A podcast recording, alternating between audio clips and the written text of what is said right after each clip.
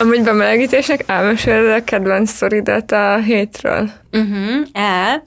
Kedvenc sztorim, amikor bent voltam egy elsős osztályban hospitálni, és a tanítónéni azt kérdezte, hogy a történetben lévő két maci közül emlékeznek a gyerekek, melyikük szereti nagyon a mézet és a cukrot, és az egyik kislány jelentkezett, és azt kérdezte félénken, hogy Brumi Maci, esetleg? És a tanítónéni sajnos azt mondta, hogy hát sajnos nem, a másik.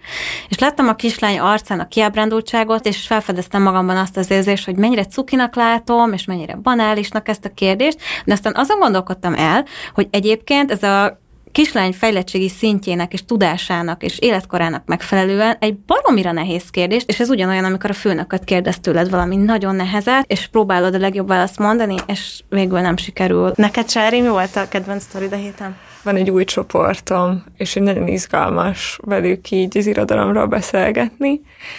Nagyon-nagyon izgalmas dolgokat állítanak szövegekről, és az örkénynek a fiainkat vettük a héten, ami nekem egy ilyen nagyon-nagyon meghatározó, meg nagyon-nagyon szeretett szöveg. És az volt a vége, hogy úgy jöttünk ki a teremből, hogy ők előttem mentek le a lépcsőn, és hogy még mindig arról beszélgettek, és aztán felszálltunk a villamosra, ők nyilván egy távolabbi pontján, mert hogy nem utazunk a tanárnővel, de hogy azt hallottam, hogy még mindig a fiainkról vitatkoznak, és hogy így azt éreztem, hogy ez a szöveg ez valahogy így beütött neki. Nem tudom, így sikerült elkapni a figyelmüket azzal kapcsolatban, hogy a magyar ez egy izgi tantárgy lesz. Amúgy legtöbb sztoriról lemaradok sajnos, mert nem vagyok bent a cigizőben, meg nem cigizek. De egyébként ez van, hogy a szakszervezeti szervezésnél is azt tanítják meg, hogy a dohányzóba kell járnod szervezni.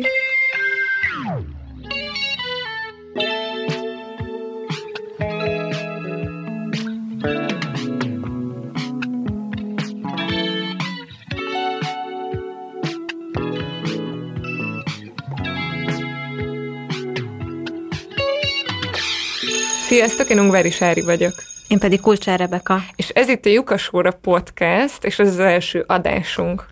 Ez a Partizán pedagógiai, nevelési, oktatási kérdésekkel foglalkozó podcastja lesz, ahol két pályakezdő pedagógus és meghívott vendégek fognak mindenről beszélgetni. Intézményi kérdésektől kezdve a különböző ilyen pedagógiai módszereken át minden egyéb ilyen izgalmas területig. Én gyógypedagógus vagyok, a két szakirányom az a pszichopedagógia és az értelmileg akadályozottak pedagógiája. Egyrészt olyan gyerekekkel és felnőttekkel foglalkozom, akik beleesnek ebbe a kategóriába, ami az értelmi akadályozottság, másrészt pedig olyan gyerekekkel, fiatalokkal és olykor felnőttekkel, akiknek pedig érzelmi, magatartási és egyéb tanulási nehézségeik vannak. Én alapvetően színjátszókkal kezdtem, én színjátszókat tartottam, meg még a mai napig is ebben a színjátszós közegben mozgok, azt hiszem a legotthonosabban, és egyébként én pályakezdő magyar tanár vagyok. Mondjuk most pont az adategyeztetésnél ki, kikerült a státuszomból a pályakezdő, de ettől függetlenül én így identifikálok, hogy pályakezdő vagyok, ami még szerintem itt tök fontos része az én identitásom tudomásomnak, hogy alapvetően az ilyen civil politikai szférában is aktív vagyok. Voltak tök jó mintáim. Volt egy drámatanárom, a két magyar tanárom, akik ilyen elképesztően karakteres és izgalmas személyiségek voltak, és akik így magukkal rántottak nagyon ebben a két irányban, és a drámatanárom volt ez, aki egyszer csak azt mondta, hogy így mély vízbe dob, és menj el, és most a következő foglalkozást tartsd meg te. Ami nekem egy elképesztően nagy sok volt. Akkor még gimibe jártam, és ez nekem azért volt nagyon izgalmas, mert mégiscsak az ember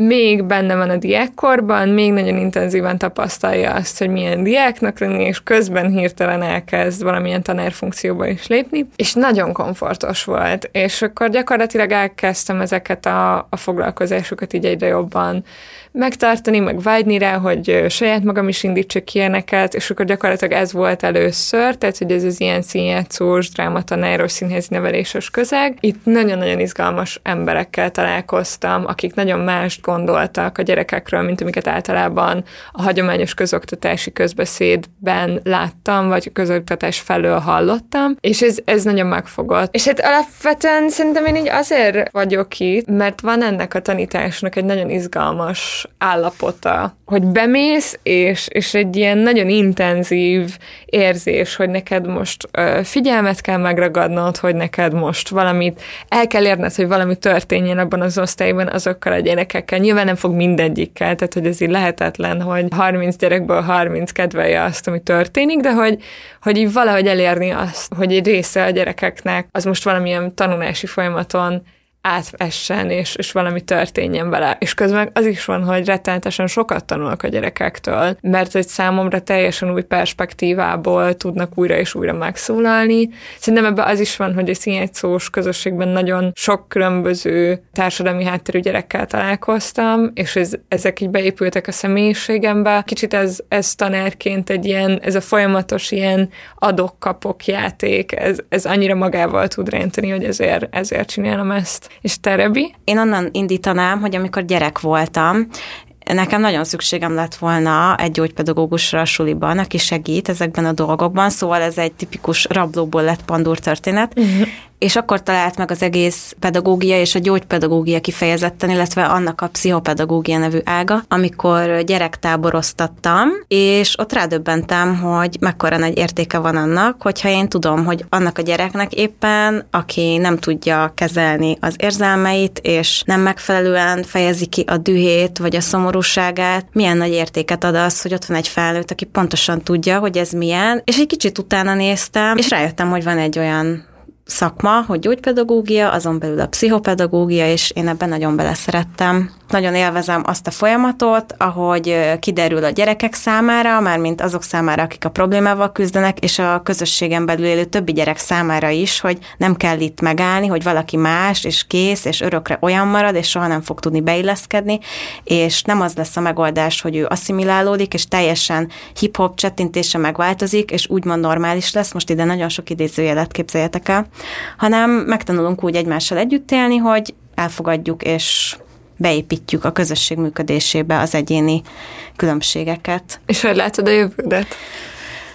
Hát most nagyon lelkesen beszéltem a szakmámról, azért ennyire nem vagyok lelkes, és nem látom ennyire fényesen a jövőmet és ez nem miattam, meg nem a gyerekek miatt van. De hát mondjuk ki, most pedagógusnak lenni 2023-ban nagyon aggasztó jövőképet fest, és nagyon kevés ember látja ebben a perspektíváját. Úgyhogy aggódom nagyon, hogy mi lesz az iskolákkal, az biztos, hogy rám nagyon nagy szükség lesz, egyre több lesz az a gyerek, aki SNI, BTMN státuszba kerül, stb. Egyre több az olyan iskola, ami nem is integráló, de biztos akad legalább egy ilyen gyerek az osztályban, úgyhogy azt tudom, hogy az én munkámra szerintem örökre szükség lesz. Azt nem tudom, hogy mennyi társadalmi megbecsültséget és mennyi pénzt fogok kapni ehhez, de elszánt vagyok. Az SNI az a sajátos nevelési igényű, és a BTMNS az pedig a beilleszkedési és tanulási és maga, nem tudom hova kell rakni az éseket soha, beilleszkedési, tanulási és magatartási nehézséggel. Nehézség. Vagy nehézség igazából. Okay. És Sári, te hogy látod a jövődet? Alapvetően instabilan, de azt is gondolom, hogy azok, akik így stabilnak látják a jövőjüket, azok vagy nagyon naivak, vagy pedig ilyen végletekig privilegizált előnyökkel rendelkező pozícióban vannak, szóval nem vagyunk ilyen szempontból szerintem egyedül. Alapvetően az állami szférában dolgozók, meg az ilyen gondoskodási munkákat végzők nagyon nagy százaléka ugyanebben van. Úgyhogy igen, elég nehéz így egy, egy hosszú távú jövőképet látni.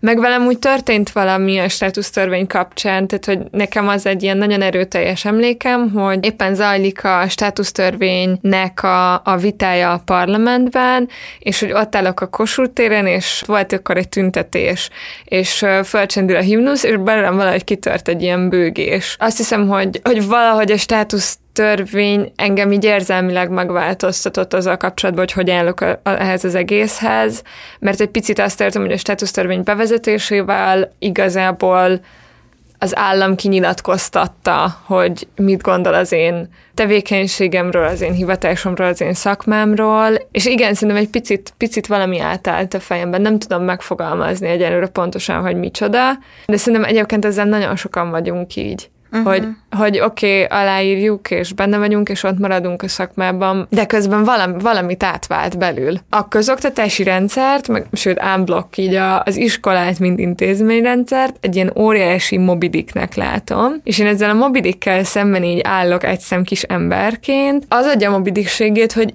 tényleg az ország minden emberre valamilyen módon érintett az oktatási rendszernek valamelyik, valamelyik részében, el sem tudom képzelni, hogy hány ebédet főznek le, mondjuk hány kiló ebédet főznek le az ország összes iskolájában egy délbe. Csak a krumplik mennyiségét képzeld el, már önmagában az rengeteg.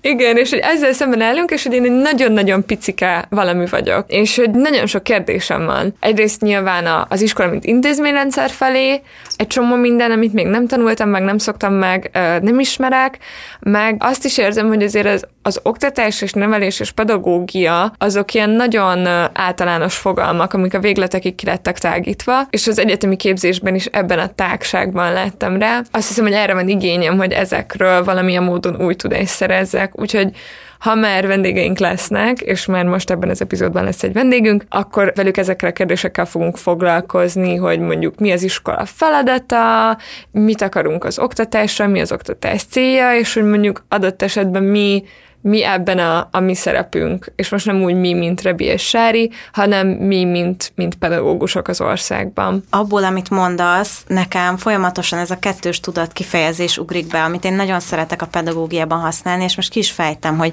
mire gondolok kettős tudat mentén, mert egyrészt van az az alapvető kettős tudat a tanórákon, amikor egyszerre kell elképzelned, hogy most vajon milyen lehet ezen az órán ülni, amit mondok, az a gyerekeket érdekli, hogyan fogom őket átvezetni a következő feladatra de közben tanár is vagy, és tudod, hogy mennyi időből kell gazdálkodnod, szóval egyszerre kell gondolkodnod a diákod, és saját magad fejével, és folyamatosan ott vagy részvevőként, és foglalkozásvezetőként, ez az egyik. A másik, amit ö, mondasz, és ezzel kötöm most össze, ez a mobidik jelenség, hogy érzékeled, hogy porszám vagy, és nem számítasz semmit, de ugyanakkor azt is tudod, hogy a világot tudod néha jelenteni. Például, amikor beviszel egy szöveget az órára, és a villamoson arról beszélgetnek utána délután a gyerekek, és pontosan tudod, hogy ez arra a napra annyit adott nekik, hogy ha te nem lettél volna ott, akkor nem tudom, TikTokokat néztek volna a villamoson. Szóval valamit mégiscsak csináltál ezekkel az emberekkel.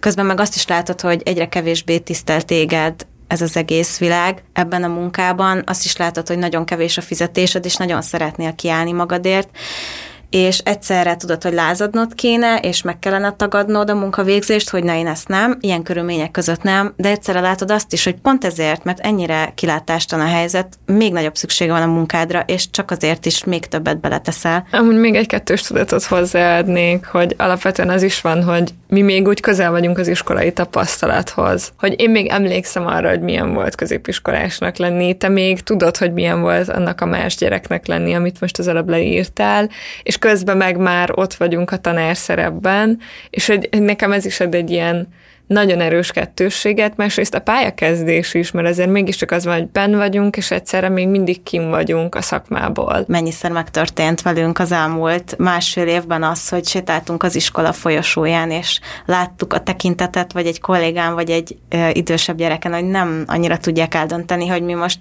végzős diákok vagyunk-e, vagy tanárok, vagy hogy így mi, és sokszor meg is kérdezik, hogy te amúgy ide jársz, vagy ja, én azt hittem, hogy te még itt tanulsz. Amúgy nekem az apám is tanár, és ezt a, ezt a mai napig mindig elmeséli, hogy ő azért neveztett szakállat, amikor elkezdett tanítani, hogy meg tudják különböztetni a gyerekektől. Ó, Igen, én sajnos nem tudok szakállat növeszteni, de a 182 centimmel talán garantálom, hogy ne nézzenek gyereknek.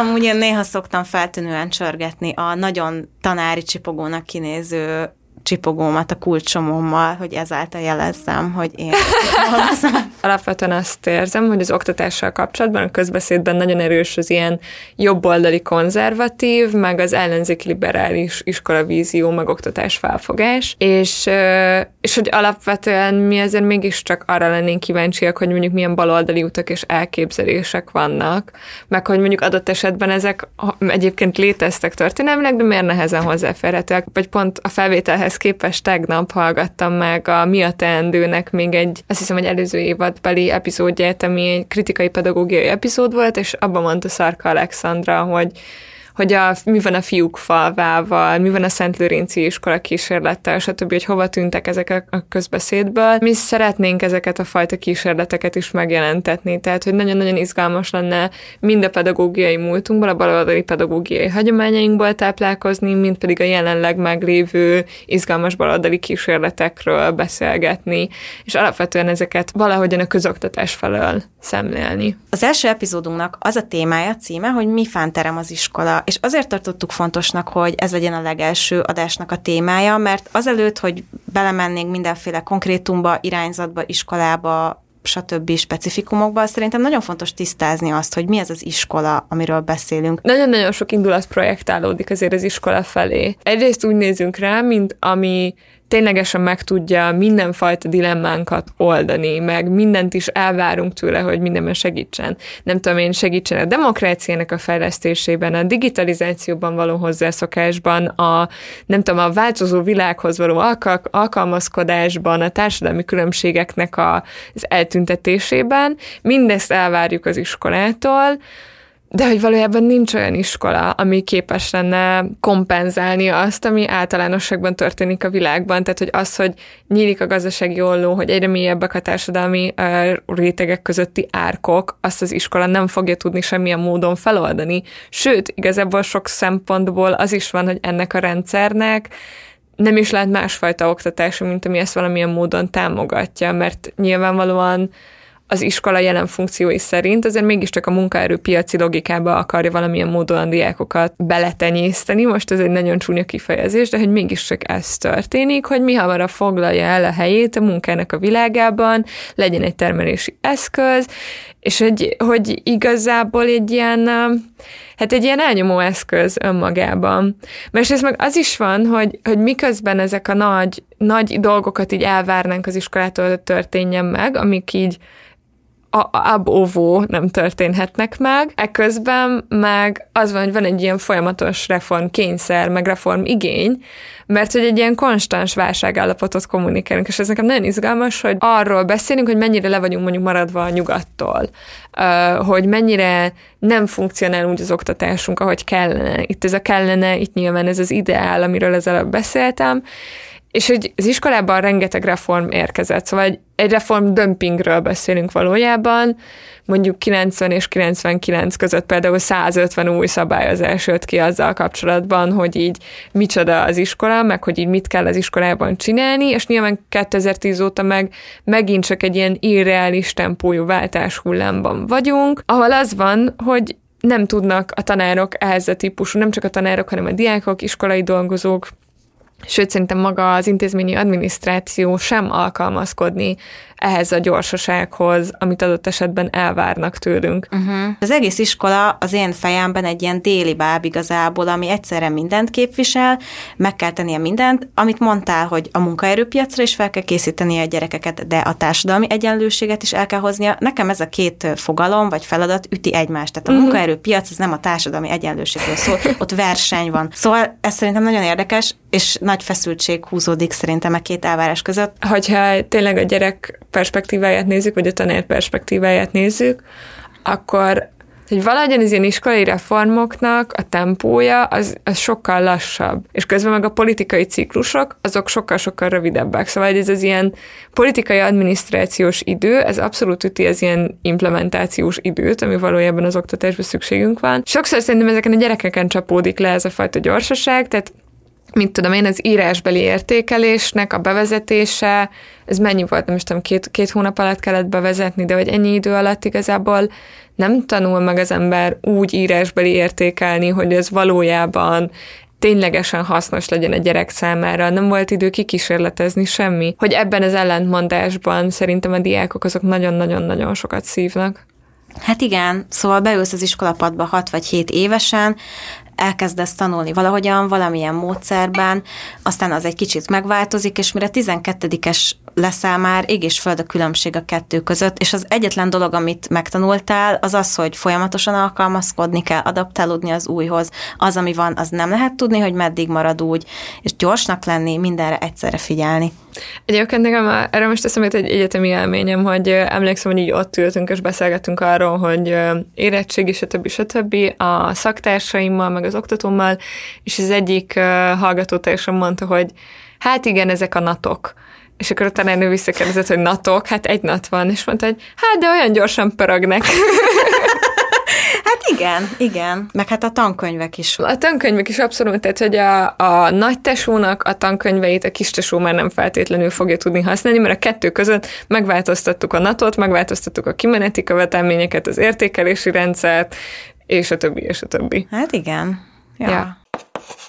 Most most azután Rebivel bemutatkoztunk nektek, igazából áttérnénk egy második részére az epizódnak, ahol is nagy szeretettel köszöntjük Mészáros Györgyöt, aki a vendége lesz ennek az epizódnak, és őt is ebben a kérdésben fogjuk faggatni, hogy mi fánterem az iskola, és micsoda az iskola. Köszi Gyuri, hogy elvállaltad az interjút. El tudod mondani a hallgatóknak, hogy te mivel foglalkozol? Te mi fánteremsz egyébként? Köszi szépen a meghívást. Én az ELTE pedagógiai és pszichológiai karán tanítok, ott vagyok egyetemi oktató, ezen kívül kutatással foglalkozom, leginkább ilyen résztvevő megfigyeléses kutatásokkal, ahogy ezt hívják egy etnográfiai kutatásnak, ezzel foglalkozom. Most éppen befejeztem egy könyvkéziratot, ami remélhetőleg a jövő év elején meg fog jelenni, ami két iskolát hasonlít össze. Egy átlagos középosztálybeli iskolát és egy ilyen szegregátum melletti hátrányos helyzetű gyerekekből álló iskolát. És azt nézi meg, hogy az egyikben, illetve a másikban hogy működik a társadalmi nevelés, a társadalmi lényéformálás. Egy kicsit ízelítőzöttem abból, hogy mit csinálok így rögtön. Ezen kívül, amit szerintem még fontos információ rólam, hogy szülő vagyok, van egy tíz éves kisfiam, akin keresztül belelátok az iskola életébe szülőként is. Egy alternatív jellegű iskolába jár, és én is tanítottam éveken keresztül, közoktatásban is. Hét éven át voltam tanár egy Borsod megyei iskolában, amelyik, ami egy, másod, egy ilyen második esélyiskola volt, tehát a, olyan gyerekek kerültek oda nagyrészt, akiket máshonnan kirúgtak, 60%-uk volt körülbelül cigány, és hát a, szinte mindenki hátrányos helyzetű volt az iskolában. Ott voltam iskolaigazgató is, és a, és azóta is van egy folyamatos kapcsolódásom részben az ilyen részvételi kutatásokon keresztül. Egy picit még el tud magyarázni a hallgatóknak, hogy mi ez a részvételi kutatás, ez uh-huh. mit jelent mondjuk a te esetedben? Ugye ez azt jelenti, hogy részt veszek a mindennapokban. Tehát ez a, ez a fajta kutatás, ez nem úgy kutatás, hogy kérdőíveket töltetek ki, hogy interjúkat sem, csinálok interjúkat is egyébként, tehát az része a kutatásnak, de alapvetően azt szokták mondani, hogy az ilyen jellegű kutatásban a kutató maga a kutatási eszköz. Tehát az a, az a sokféle tapasztalat, ami rajtad keresztül átmegy, azon keresztül te mélyen megismered annak az iskolának a kulturális társadalmi világát. Tényleg azt tudom hasonlítani, amikor ugye a kulturális antropológusok elkezdték ezt a módszert használni, akkor oda mentek, oda költöztek egy törzshöz, és meg akarták ismerni a kultúrájukat belülről, tehát egy kicsit belsővé válva. Amikor ezt a kutatást csinálom, akkor nem, nem teljes, nem igazán szociológusként vagyok ott, vagy kulturális antropológusként, hanem egy olyan pedagógiai szakemberként, aki, aki azt nézi, hogy mi jön ebből ki a mindennapi pedagógiai gyakorlatban, meg mit lehet belőle kihozni. Hogy lehetne másképp ez van is ilyen cikk, ami kicsit erről szól, hogy ez az etnográfiának egy ilyen alapkérdése, hogy van valami, amit természetesnek gondolunk. Tehát rászólok a diákra, fegyelmezem őt, stb. Ez egy természetes dolog. De az etnográfia, hogy így ránézel kívülről, egy kicsit madártávlatban, rögtön elkezdi látni, hogy ez mégsem annyira természetes, ami nagyon ismerős, azt elkezdjük ismeretlenné tenni, vagy olyan furcsává, hogy, hogy ezt lehet másképp is érteni. Biztos, hogy így kell csinálni. Miért is csináljuk így, és akkor mögé tettünk különféle értelmezéseket arról, hogy miért is működik ennek ez az iskolai fegyelmezés így, hogy működik. Ugye erről van sokféle elmélet, és amikor ezt megtettük, akkor utána meg azt mondhatjuk, hogy hoppá, ezt lehet, hogy lehetne másképp csinálni. Nyilván egy pedagógiai etnográfia, ez lehet akár iskolán kívül is. A legelső ilyen, amit csináltam, ami ilyen sok évvel ezelőtt, és ö, elég nagy figyelmet kapott akkor egy kutatásom, ez a Technohouse szubkultúrás iskolai nevelés, amivel szoktam viccelni, hogy, hogy a szórakozásból csináltam kutatást. Egyébként a vicces az, hogy nem, mert én akkor utáltam a, a, az elektronikus zenét, pont ezért, pont ezért egy ilyen ismeretlen világként kezdtem megkezelni, és volt nekem izgalmas, aztán megszerettem, tehát hogy ez is érdekes, hogy, hogy a kutatás során hogyan szerettem, legalábbis bizonyos válfajét az elektronikus zenének, de, de hogy amikor elkezdtem nem, és hogy ott például azt tettem, hogy összehasonlítottam ezt a fajta világot, pedagógiai szempontból hogyan formál, hogyan fejlesz az iskola világával, ami szintén formál és fejleszt, és ez a fajta összehasonlítás volt, ami annak a kutatásnak mm-hmm. az mhm. alapja. Én a kurzusod elvégzése után képzeld el, hogy nekiálltam pedagógiai etnográfiai naplót vezetni. Wow. Mert hogy, hogy tök jó érzés volt az, hogy most tanítok, ez egy új tapasztalat, pályakezdő vagyok, az mégis csak egy ilyen eleve egy ilyen külső-belső szemszög, és tök sokat segített, hogy így rá voltam kényszerítve arra, hogy minden nap végig gondoljam a tapasztalataimat egy ilyen egyen hátrébb lépés és a, akkor olvastam a könyvedet, a pedagógiai etnográfia könyve most. Ez a cím egy pedagógiai etnográfia, én Igen, igen. Na és akkor azt olvastam, és akkor az alapján próbáltam magamnak egy kis naplót írni. És ez egy ilyen tök, tök izgi tapasztalat volt nekem. E, ajánlom neked egyébként a Sárospataki Barnabás Ki vagyok én nektek című munkáját, ami most készült egy doktori dolgozat, ami pont ez, egy ilyen autoetnográfia, tehát egy ilyen saját magára reflektáló munka, ahol ő, mint kezdő tanár, leírja a saját elméleti keretekbe helyezve a saját ilyen szerep bukdácsolásait, meg, meg helykeresését, meg értelmezéseit, önértelmezéseit, és ott egyébként sok muníciót lehet ezt kapni. De említetted azt, hogy hogy a pszichológia, mint olyan, uh-huh. az egyre inkább népszerűsödik, és hogy valahogy mindig a pszichológiai kereteket választjuk arra, hogy azok mentén magyarázzuk meg magunknak egy gyereknek a viselkedését. Adott esetben ezzel kapcsolatban, és a társadalomtudományi szempont elvetésével kapcsolatban mi lehet mondjuk a problémás, vagy miért nem szabad csak ezt az egy keretet használni? Nagyon fontos a pszichológiai keret, tehát nyilván egy óriási tudás halmozódott fel a pszichológiában, amit kell használnunk. A probléma ennek az egyoldalúságával van, én úgy érzem, és ez egy fontos szempont. Ö, dominánsá válik, és alapvetően ilyen egyéni, individuális módon közelítjük meg meg a dolgot, ahelyett, hogy, hogy elhelyeznénk egy szélesebb társadalmi kontextusban. Mondok egy példát, az agressziót csak pszichológiai módon értelmezzük, akkor persze nyilván a pszichológia sokféle ága van, tehát hogy ez, ez leginkább arra vonatkozik, amikor elkezdjük a pszichológiai elméleteket ilyen, ilyen hétköznapi szituációkban használni, és akkor általában ez egy ilyen látásmódot hoz, ami azt mondja, agresszív a gyerek, na hát akkor az ilyen agresszió megközelítés, akkor egyénileg nézzük meg, hogy hogyan lehetne segíteni, hogy ne legyen annyira agresszív. És akkor vannak az ilyen nagyon közhelyes megoldások, hogy sportolnia kell, ami ugye szépen egy, megint a mögött is van egy agresszió értelmezés, nyilván nagyon leegyszerűsít agresszió értelmezés, mint az agresszió az csupán feszültséglevezetés is lenne, vagy a feszültséget levezetjük, akkor nem lesz agresszió, ez sokkal-sokkal összetettebb a pszichológia szerint is, tehát ez nyilván. De maga ez a látás, mint hogy egyénileg kezdem el nézni, ez azért problémás, mert nem biztos, hogy meg fogom látni az ilyen társadalmi vonatkozásokat. Tehát azt, hogy ő amikor agresszív, akkor abban van egy tanult viselkedésforma, van egy habitus, ami, amit ő megtanul, van egy társadalmi környezet, és hogy nem olyan egyszerű, hogy akkor én most ott belépek, és akkor ezt lélektani módon megváltoztatom. És nagyon sok mindenre ez igaz, amikor van egy tanárdiák konfliktus, nagyon gyakran arra reflektálunk, hogy hú, a, mm, hogyan lehetne ezt egy ilyen személyes kapcsolatként megoldani, vagy, vagy hogy a diákban milyen feszültségek vannak, a tanár hogyan reagál erre lélektanilag, stb. Tehát, hogy ezek, és itt egészen szofisztikáltan is meg tudjuk ezt közelíteni, de amit kihagyunk belőle, az, az például az, hogy mi van akkor, hogyha elmögött van egy társadalmi különbség a tanár és diák között, például a tanár egy inkább középosztálybeli pozícióban van a diák szemében, most mm, az gyakorlatilag szinte mindegy, hogy most egyébként miben van, de hogy, hogy ő, egy közé, ő meg mondjuk egy alsó osztálybeli pozícióban, a tanár számára a burzsúj középosztálybeli, ami ki fog hatni arra, hogy ő hogy ö, milyen kapcsolatban van a tanárral. Azt szoktam mondani, hogy például tipikusan az ilyen, nekem ez a tapasztalatom is az olyan iskolákban, ahol sok hátrányos helyzetű diák van.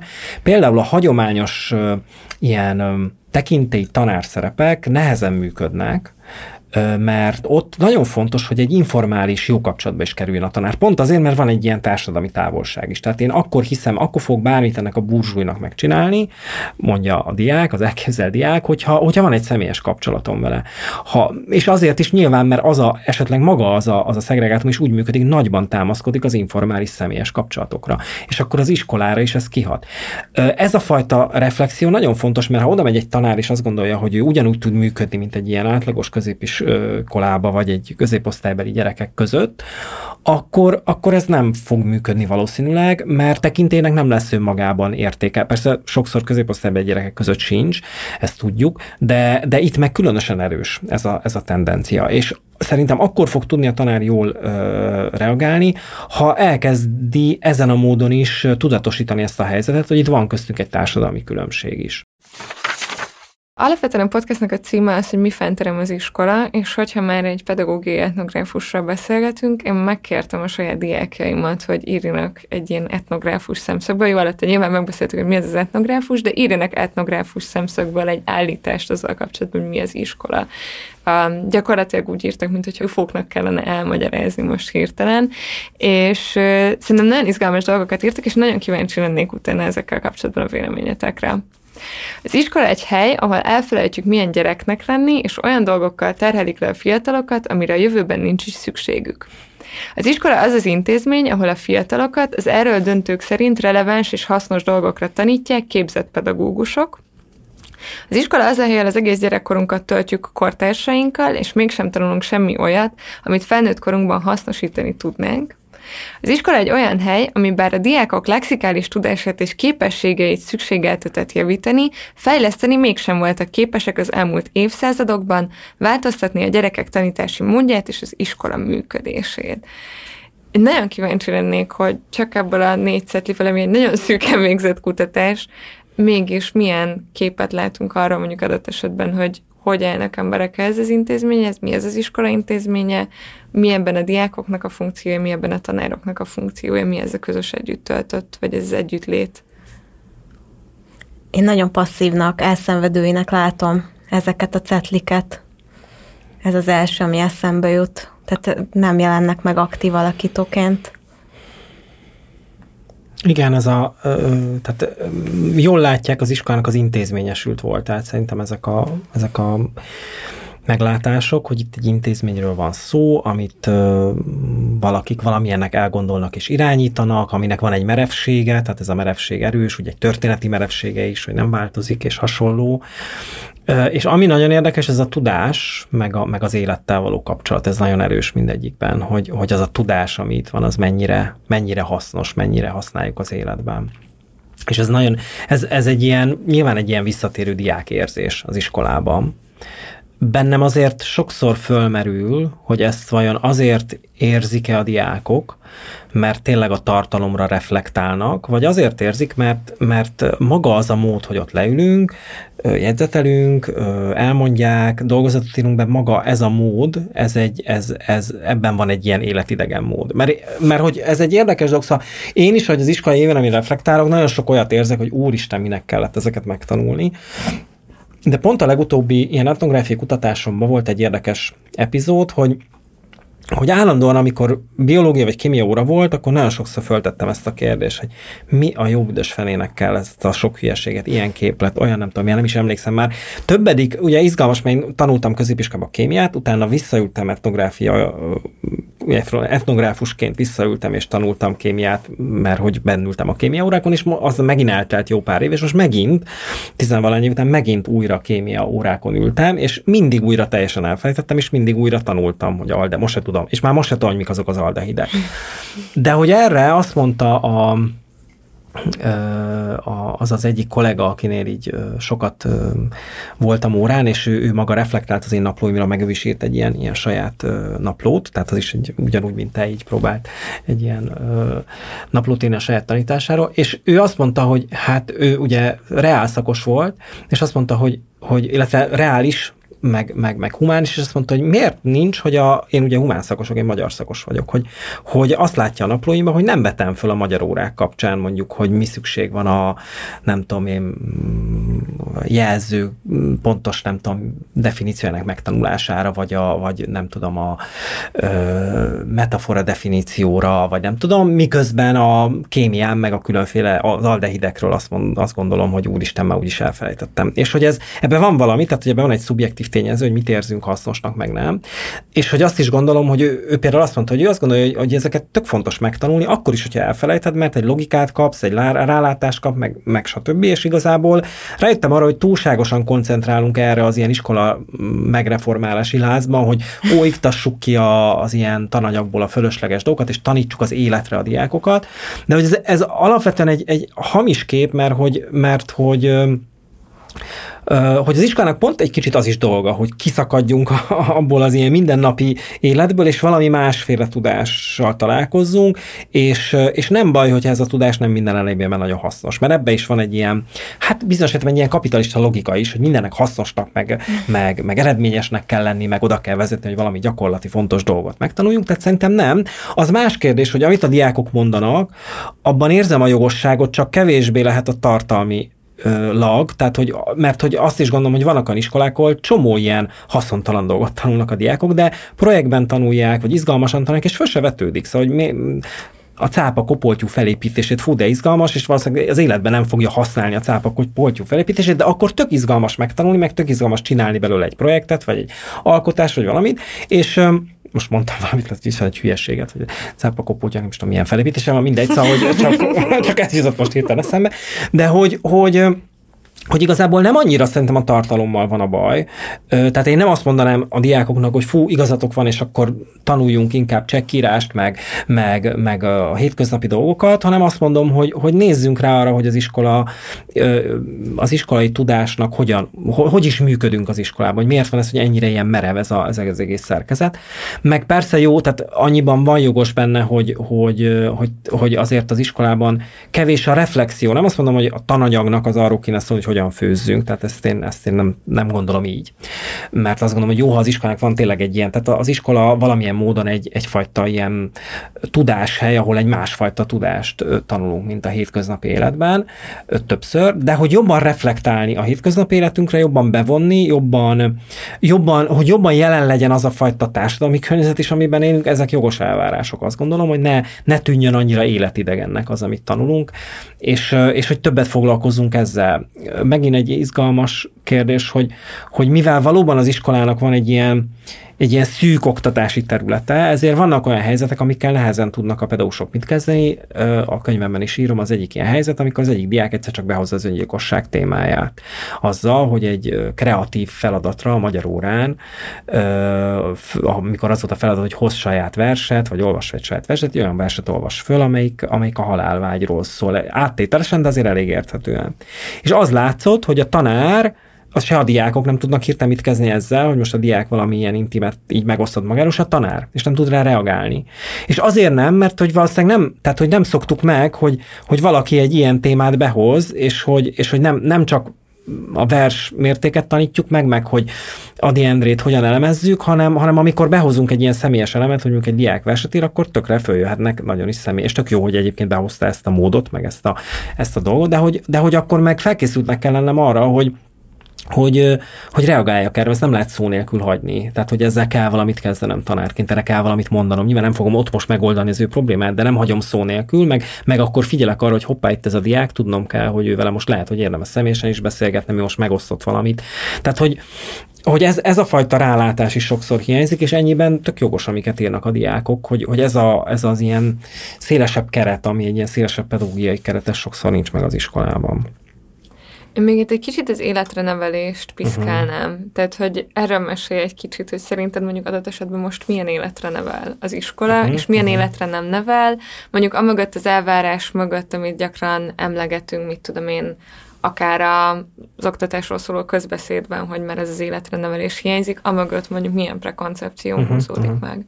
Igen, tehát hogy azt gondolom, hogy az iskola az egy csomó ilyen apró dologgal közvetít arról valamit, hogy neked hogyan kell élned, és ez egy, ez egy eléggé, hát egy eléggé egysíkú közvetítés, amikor arról van szó, hogy, hogy neked felnőttként egy fegyelmezett munkavállalóvá kell válnod, és hogy nagyon sok minden ebbe az irányba mutatni, ha explicit módon is, tehát hogy többször hallottam tanárokat erre hivatkozni, hogy hát majd mentek állásinterjúra, majd azt mm, viselkedjetek úgy, és hogy majd a munkahelyen is viselkedjetek így, és hogy van egy ilyen egy ilyen étosza is a világ, az iskolának egy ilyen légköre, hogy, hogy, hogy itt fegyelmezetten megtanulunk alkalmazkodni. És azt mondtam, hogy erre a fajta életre nevel, hogy te egy ilyen alkalmazkodó ö, tagja legyél a társadalomnak, tanuld meg, ami kell a munkavállaláshoz, ha értelmetlennek látsz dolgokat, akkor is csináld meg, szóval hogy ugye nagyon sok ilyen, ilyen mechanizmus van az iskolában, a feletteseidnek engedelmeskedj, ez a, ez a fajta kép jelenik meg erősen, és egyébként egy nagyon erősen középosztálybeli kép is, és ezért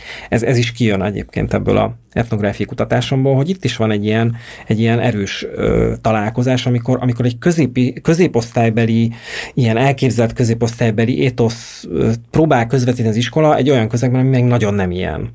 A, és akkor az mindig egy ilyen clash, egy ilyen puff, egy ilyen, egy ilyen konfliktus forrás. És hát nyilván tanárok is ebből jönnek, tehát ők is, ők is a saját középosztálybeli ö, elképzelt világukat ö, próbálják így átadni, és hogy, hogy ez, ez nem problémamentes, egyrészt azért, mert van, akinek nem ilyen az élete, hogy te tanulj, és ne maradj otthon gyerekkel, és ne tolt ki a házasságod idejét, az egy, az egy középosztálybeli perspektíva, ami bizonyos helyzetekben nagyon nem életszerű.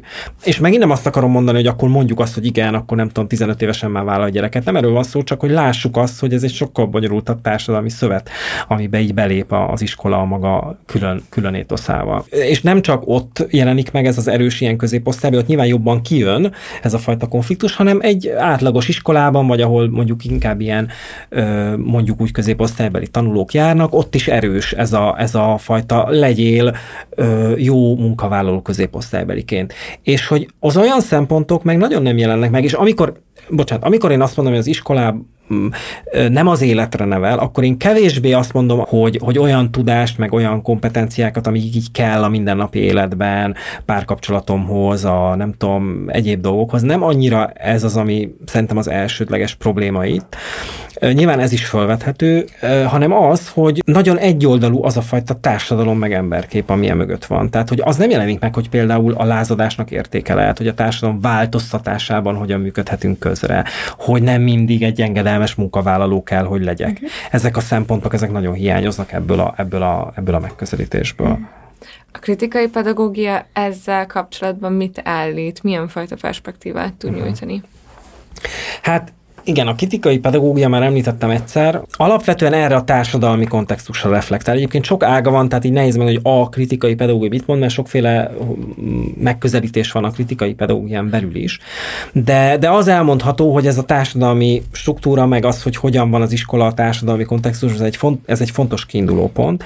És a kritikai pedagógiának az az ága, amelyik ilyen explicit módon kapitalizmus kritikus, tehát rendszerkritikus mondjuk így, az, az fölveti ezeket a kérdéseket is, hogy hogyan termeli újra gyakorlatilag az iskola azt a kapitalista rendszert, amiben működünk, meg elhelyezi abban a formában is, hogy az iskola az, a, az, en, az ahhoz kell, az oktatás, a nevelés, meg egyébként az egészségügy is, meg minden, hogy az a rendszer, ami a folyamatos profittermelésre épül a kapitalizmus, annak meg legyen a hátország, tehát meg legyen a, a, az erőforrása, ami az emberek. És hogy, hogy ugyanakkor a kapitalizmusnak az is sajátosság, és ez is, ezt is tök fontos látni, szerintem, hogy, hogy ez az újra, ezt az újratermelés minél olcsóbban akarja megúszni. Tehát a termelés az nagyon fontos, hogy minél többet produkáljunk, és ez nyilván a biznisz szektorban mindig nagyon sok pénz van.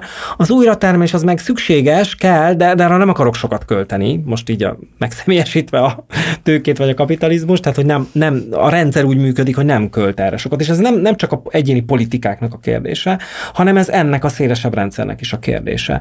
És a, a kritikai pedagógia egyrészt így erre ráirányítja a figyelmet. Ez nagyon fontos, mert ez az ilyen kicsit leegyszerűsítő megoldásokon is túlmutat. Én nekem problémám van ezzel, tehát a Partizánnak is volt az adás, amikor a Marci elment és bemutatta a finn oktatást, és az milyen szuper. Csak ezt borzasztó leegyszerűsítőnek tartom, mert hogy nem tehát persze tök jó sok gyakorlat van ott, és igen, de nem arról van szó, hogy azt mondom, hogy nem jó. Csak nem fogjuk tudni egy egyben alkalmazni. Annak van egy történeti társadalmi beágyazottság, amit nem lehet ide alkalmazni. A másik, hogy ott van egy viszonylagos jólét, ami, ami megint egyébként annak köszönhető a finn, svéd, skandináv országok, hogy ezek kapitalista országok, amik nagyon jól uh, tudták magukat a, a világrendszerben egy ilyen jó kis pozícióba elhelyezni. A, ott, ott ez sokkal könnyen megvalósítani. A hazai oktatás egy sokkal erőforrás hiányosabb, sokkal, sokkal nehezebb történet, és ezzel nem, tehát ezt nem tudunk úgy változni, hogy egy az egybe átvesszük az ottani mintákat. Tehát, hogy ezt, ezt el kell helyezni az itteni kontextusba. De ezen túl nyilván ez egy nagyon erős ilyen érzés lett, hogy úristen, itt egy struktúra, amit nem tudok változtatni, akkor ez most hogy van? A kritikai pedagógia fölkínál egy más ö, perspektívát is, és ez a, ez a cselekvő készség, vagy cselekvési lehetőségnek, amit úgy mondanak a szociológiában, hogy ágencia, ennek a lehetősége, hogy, hogy, hogy lehetőséged van változtatni, paradox módon akkor, hogyha felfedezed, hogy, hogy, hogy ebben a rendszerben vagy. Tehát, hogy felfedezed, hogy nem vagy teljesen független, mert az egy illúzió. Tehát az egy, én azt mondom, hogy az egy liberális illúzió, hogy mi magunkat teljesen fel tudjuk építeni, és, és önállóan én olyan vagyok, amilyen akarok. Nem, nagyon el vagy. És az iskola se tud teljesen autonóm és önálló lenni, el van helyezve egy rendszerben. Ez. De ha ezt felfedezem, akkor ott vannak azok a kapuk, amik, amiken keresztül tudom, tudom másképp csinálni. Tudok, tudom úgy csinálni, hogy a diákoknak ne ez legyen az érzése, hogy ők ők, ők passzív résztvevők. Tudom úgy csinálni, hogy nekik is legyen agenciájuk, hogy ők is tudjanak akár ellenállni, akár tevékenykedni, akár gondolkodni kritikusan dolgokról, a társadalomról, És ezek olyan kapuk, amik megnyitják azt, hogy, hogy, hogy lehet, nyilván nem egy rövid távon gyorsan lebontani az egész rendszer, de lehet már, ezzel már elkezdtük a rendszert megbontani, mert már nem a kapitalista termelésben engedelmes dolgozókat neveljük, hanem, hanem azokat, akik, akik esetleg felszólalnak, akik, akik képesek rendszerben is gondolkodni akár, vagy akik, vagy akik képesek tenni dolgokért. És ez tényleg azon is múlik, hogy mondjuk a tanár hogyan fegyelmez, és nem arról van szó, hogy ne fegyelmezzen, meg nem arról van szó, hogy akkor iktassuk ki az iskolai szabályokat, hanem hogy hogy működik ez, hogy mennyire vonódnak be ebbe a diákok, hogy, hogy az ő hangjuk mennyire hallatszik. Hogy amikor az iskola ilyen nagyon erős, az a magyar iskola rendszerben a, a, a, az iskolák ilyen szegregált világokként működnek, akkor ezzel mit kezdünk? Mert ez is egy nagyon fontos reflexió, hogy mit kezdünk azzal, hogy egy középosztálybeli iskolába járó diáknak nincs rálátása a társadalomnak olyan ö, csoportjaira, akikkel nem találkozik. És ez egy nagy probléma egyébként. És hogy ezek, ezek nagyon fontos kérdésekké válnak egy kritikai pedagógiai megközelítésben. A hátrányos helyzetű diákok szempontjából pedig megint egy olyan fajta gondolat jelenik meg, hogy az ő számukra is tök fontos, hogy, hogy megpróbáljuk segíteni őket, hogy átlássák azt, hogy ők is, tehát hogy nem csak rajtuk múlik, ugye ez egy ilyen hamis középosztálybeli illúzió, és sokszor közvetíti az iskola. Tehát oda is jöttek ilyen projektnapon ebbe a suliba, különféle ilyen már jól középosztályosodott értelmiségi cigány fiatalok, akik elmondták, hogy tanuljatok, tanuljatok tovább,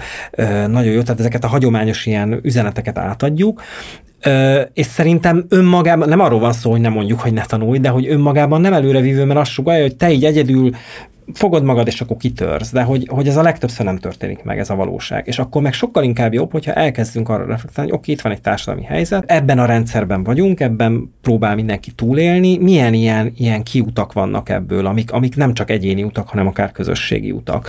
És hogy nyilván ez nem, tehát ez hogy mondjam, ez azért is nehéz ügy, mert nem arról van szó, hogy, hogy te egyből minden diákot meg tudsz váltani, és akkor ők most mind egyetemre fognak menni, és nyilván vannak persze olyan kezdeményezések, ahol ezeket próbálják, de hogy, hogy a, a jó kritikai kezdeményezés az nem egyszerűen egyénileg a diákot megpróbálja így ö, fölfelé nyomni, hanem, hanem elhelyezi ezt az egészet egy ilyen rendszerben, megint nem reflektálva tökre arra, hogy ennek mi az ára egyébként. Tehát, hogy, hogy, hogy oké, okay, kitör néhány fiatal, és elmegy felsőoktatásba, és tanul, és, és tök jó, és kell, hogy legyen, de hogy, de hogy egyébként ennek mi az ára, meg hogy jut el ide, az, az nagyon sokszor kimarad ebből, és hogy nem, nem reflektálunk abból, hogy, a, hogy ez a perspektíva mennyire erősen, ez a középosztálybeli perspektíva. Mit szólnátok, ha beszélnénk arról, hogy azok az emberek, akik az iskolában dolgoznak és tanulnak, tehát nagyon látványos szereplője ennek az iskolai életnek, közöttük milyen a viszony, és esetleg, hogy mik a kritikai pedagógiának a válaszai erre a diák-pedagógus viszonyra. Tehát milyen most, mik a megéléseink, akár amik kirajzolódtak Sária csoportodnak a válaszaiból, és mit mondasz erre, akár te, akár a kritikai pedagógia, milyennek kellene lennie, vagy hogyan kellene ezt átkereteznünk? Uh-huh. Kicsit félek attól, amikor erre koncentrálunk a kritikai pedagógia kapcsán, méghozzá azért, mert ez az a fókuszpont, ami elviheti egy kicsit más irányba megint a, azt, hogy mi a fontos. A kritikai pedagógiának van egy ilyen recepciója, ilyen, ilyen feldolgozása, ami arra koncentrál, hogy valóan az egyik fő megteremtője a Paulo Freire-nek egy nagyon fontos gondolata, hogy a nevelés egy dialógus, tehát hogy nem, nem egy felülről jövő folyamat kell, hogy legyen, és elkezdi látni a hatalmi dimenziót a tanárdiák kapcsolatban is, és hogy ez fontos megbontani, fontos reflektálni, fontos megbontani, fontos dialógussá alakítani az oktatást, hogy a tudás egy ilyen felülről jövő, felülről áramló, áramló történet legyen. És ez teljesen igaz, csak azt látom, hogy például a hazai recepcióban nagyon sokszor a kritikai pedagógia erre szorítkozik. Tehát, hogy egyénileg megnézzük a diákot, meg egyénileg a tanárokat, és azt gondoljuk, az a kritikai pedagógia, hogyha én mondjuk próbálok demokratikusan működni az osztályban, és mondjuk megkérdezni a diákokat arról, hogy ők mit szeretnének, és, és hogy, hogy alapvetően egy demokratikusabb formában, vagy dialógikusabb formában folyik az oktatás. És erre azt mondom, hogy igen, ez tök jó, de hogy ez még nem elég. Láttam olyan tanárokat, akik így dolgoznak, de nagyon nem voltak reflektíve mhm. társadalmilag, vagy nem voltak igazán reflektívek társadalmilag.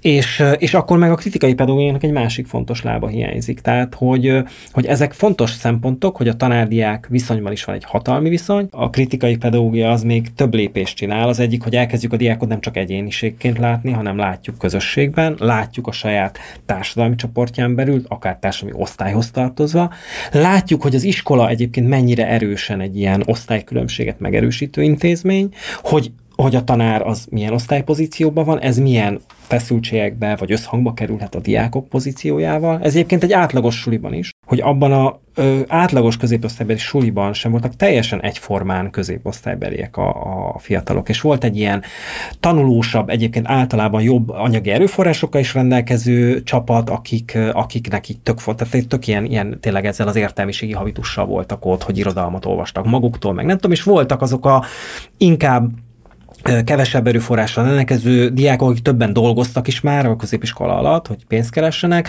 akiknek tökre nem volt meg ez a fajta, ez a fajta ilyen tanulós értelmiségi habitus, és az osztálybeli konfliktusok, azok, azok ezt így fel is nagyították, voltak a tanulós, meg a nem tanulós diák. Tehát ez ott is megjelenik, és ezek a szempontok szerintem borzasztó fontosak egy ilyen kritikai pedagógiai gondolkodásban, illetve az is, hogy, hogy nem csak abban gondolkodunk, hogy a tanár-diák kapcsolatot hogyan tesszük kedvesebbé, jobbá, tehát ez is nagyon sokszor az ilyen kritikai pedagógiai értelmezésekben ezt látom ilyen, amikor elkezdi valaki olvasni Fredit, és akkor ó, hát akkor legyünk demokratikusak, kedvesek, stb. És ebben kimerül. Ez tök fontos, de, de nem csak azért leszünk azok, mert, mert egyébként ez tök jó lesz majd így együtt az iskolában, hanem azért is, mert, mert mert amit az előbb elmondtam, reflektálunk arra, hogy hogy működik a kapitalista társadalom, és hogy ennek egy ellenkultúráját is be akarjuk hozni. Tehát a kritikai pedagógiának a kapitalizmus kritikát magáénak valló ága, az abban azért nagyon hangsúlyos az, hogy, hogy szeretnénk hosszú távon kikezdeni ezt a fajta rendszert, amiben élünk. És hát azért szeretnénk kikezdeni, mert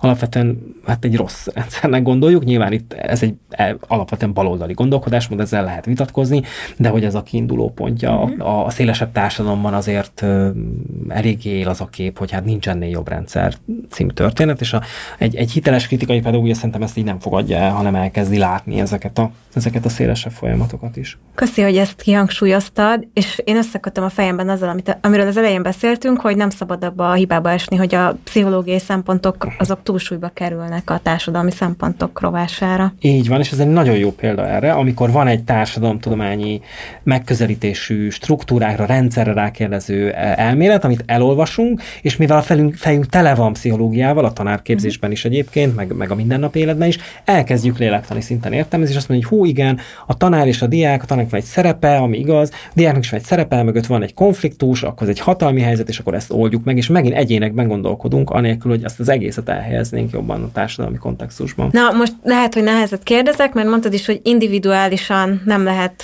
ö, világot megváltani, egy fecske nem csinál nyarat, stb. De mégis az lenne a kérdésünk, hogy te milyen tanácsot raknál a hátizsákjába egy olyan illetőnek, aki most hallgatja a beszélgetésünket, és arra gondol, hogy de szeretném én is a kritikai pedagógiát követni, nagyon szeretnék ilyen tanár lenni, nagyon szeretnék egy ilyen rendszerben tanítani, vagy gyerekekkel, fiatalokkal foglalkozni. Mi az a tanács, ami kezdetben útjára indíthat egy ilyen embert? Hát az első az egy illúzió romboló tanács lesz, hogy nincsenek kritikai pedagógiai receptek, nincsenek kritikai pedagógiai módszerek sem. Pont a kritikai pedagógia egyik fontos tulajdonsága az, hogy inkább azt mondja, hogy gondolkodj, és reflektálj, és, és próbáld magad is, meg a diákokat is, meg az iskolát is ebben a társadalmi keretben látni, és ez az első dolog. És ha megvan ez a látásmód, és elkezdesz erre reflektálni, akkor a, a második lépés, hogy oké, okay, akkor keres olyan módszereket, amik ezzel így összhangban vannak és hogy szerintem semmiképp nem fordítva, nagyon sok olyan pedagógus láttam, akik tök jól működnek módszertanilag, de nem lát, láttam bennük, hogy ők, ők a kritikai pedagógiát követnék, mert módszertanilag csoportmunkákat csinálnak, kooperativitás projektet, de, de ez az egész, amit a kritikai pedagógia behoz, hogy hogyan ne legyél uh, egy ilyen engedelmes uh, társadalom, egy engedelmes tagja a társadalomnak, amiben te vagy a termelő, és akkor ez a feladatod, ez nincs benne nagyon sokszor, sőt, akár meg is erősít ilyen folyamatokat. Néha úgy erősítünk meg, hogy nem akarunk, tehát, hogy, hogy a, a különféle ilyen liberális ideológiákat nagyon könnyű át átadni, úgyhogy például ezzel, amit az előbb is mondtam, légy autonóm. Igazából átadunk egy, egy liberális ideológiát, és valami nagyon pozitívat szeretnénk mondani, de közben megerősítünk egy rendszert, ami, ami pont nem reflektál arra, hogy itt nincsenek egyéni autonómiák teljesen. És ez, ezt látom a legelső feladatnak, hogy, hogy próbálj meg ezeken gondolkodni, próbálj meg reflektálni. Öm, és aztán, aztán utána igen, aztán lehet módszereken gondolkodni, lehet azon, hogy hogy tudok egy tényleg egy dialógusba kerülni a diákokkal, hogy lehet az ő hangjuk hogyan érvényesülhet, hogy tudom populáris kultúrát bevonni, szerintem ez is egy fontos kívás az oktatásba. Ezek mind ilyen kritikai pedagógiai szempontok, és nincsenek, nincsenek ilyen um, egyéb receptjeim, hogy akkor ezt így csináld, vagy úgy csináld. Hát most ilyen, szerintem azt is mondom, hogy olvasd el a könyvem, mert, mert ez erről szól, hogy, a, hogy, hogy, hogy, hogy milyen ilyen ideológiák működnek az iskolában, és hogy hogy lehetne ellenük menni, ellenük tenni, és, és azt remélem, hogy kapsz a könyvből muníciót, és, és, és azon keresztül meg fogod találni a saját módszereidet. Elárulod, hogy mi lesz a címe esetleg, és mikor jelenik meg, mert már annyit hivatkoztál el könyvemként. Hogy... Igen, igen. Hát a címe az Jók leszünk, felkiáltója, hogyan nevel az iskola társadalmi lényé. Most van még szerkesztés alatt, várhatóan a jövő év elején valamikor Hát nagyon köszönjük, hogy elfogadtad a meghívásunkat és ezt a beszélgetést. És nagyon várjuk a könyvednek a megjelenését, és mindenképpen ajánljuk majd a hallgatóknak is. Nagyon köszönöm én is a meghívást, és Kösz. hogy beszélgethettünk. Köszönjük, hogy végighallgattátok az adásunkat. Ez volt a Jukasóra Podcast első adása Mészáros Gyurival, Ungvári Sárival és Kulcsár Rebekával. Hogyha tetszett nektek ez az adás, akkor létszi, iratkozzatok fel a Partizán Podcast csatornájára, illetve lehetőségetek szerint támogassátok a Partizánt. Ha pedig bármilyen meglátásotok van, vagy szeretnétek nekünk írni, akkor elértek minket a Jukasóra Podcast kukaszgmail.com-on, illetve megtaláltok minket az Instagramon és a Facebookon is. Várjuk a meglátásaitokat is, köszönjük hogy hallgattatok minket, sziasztok!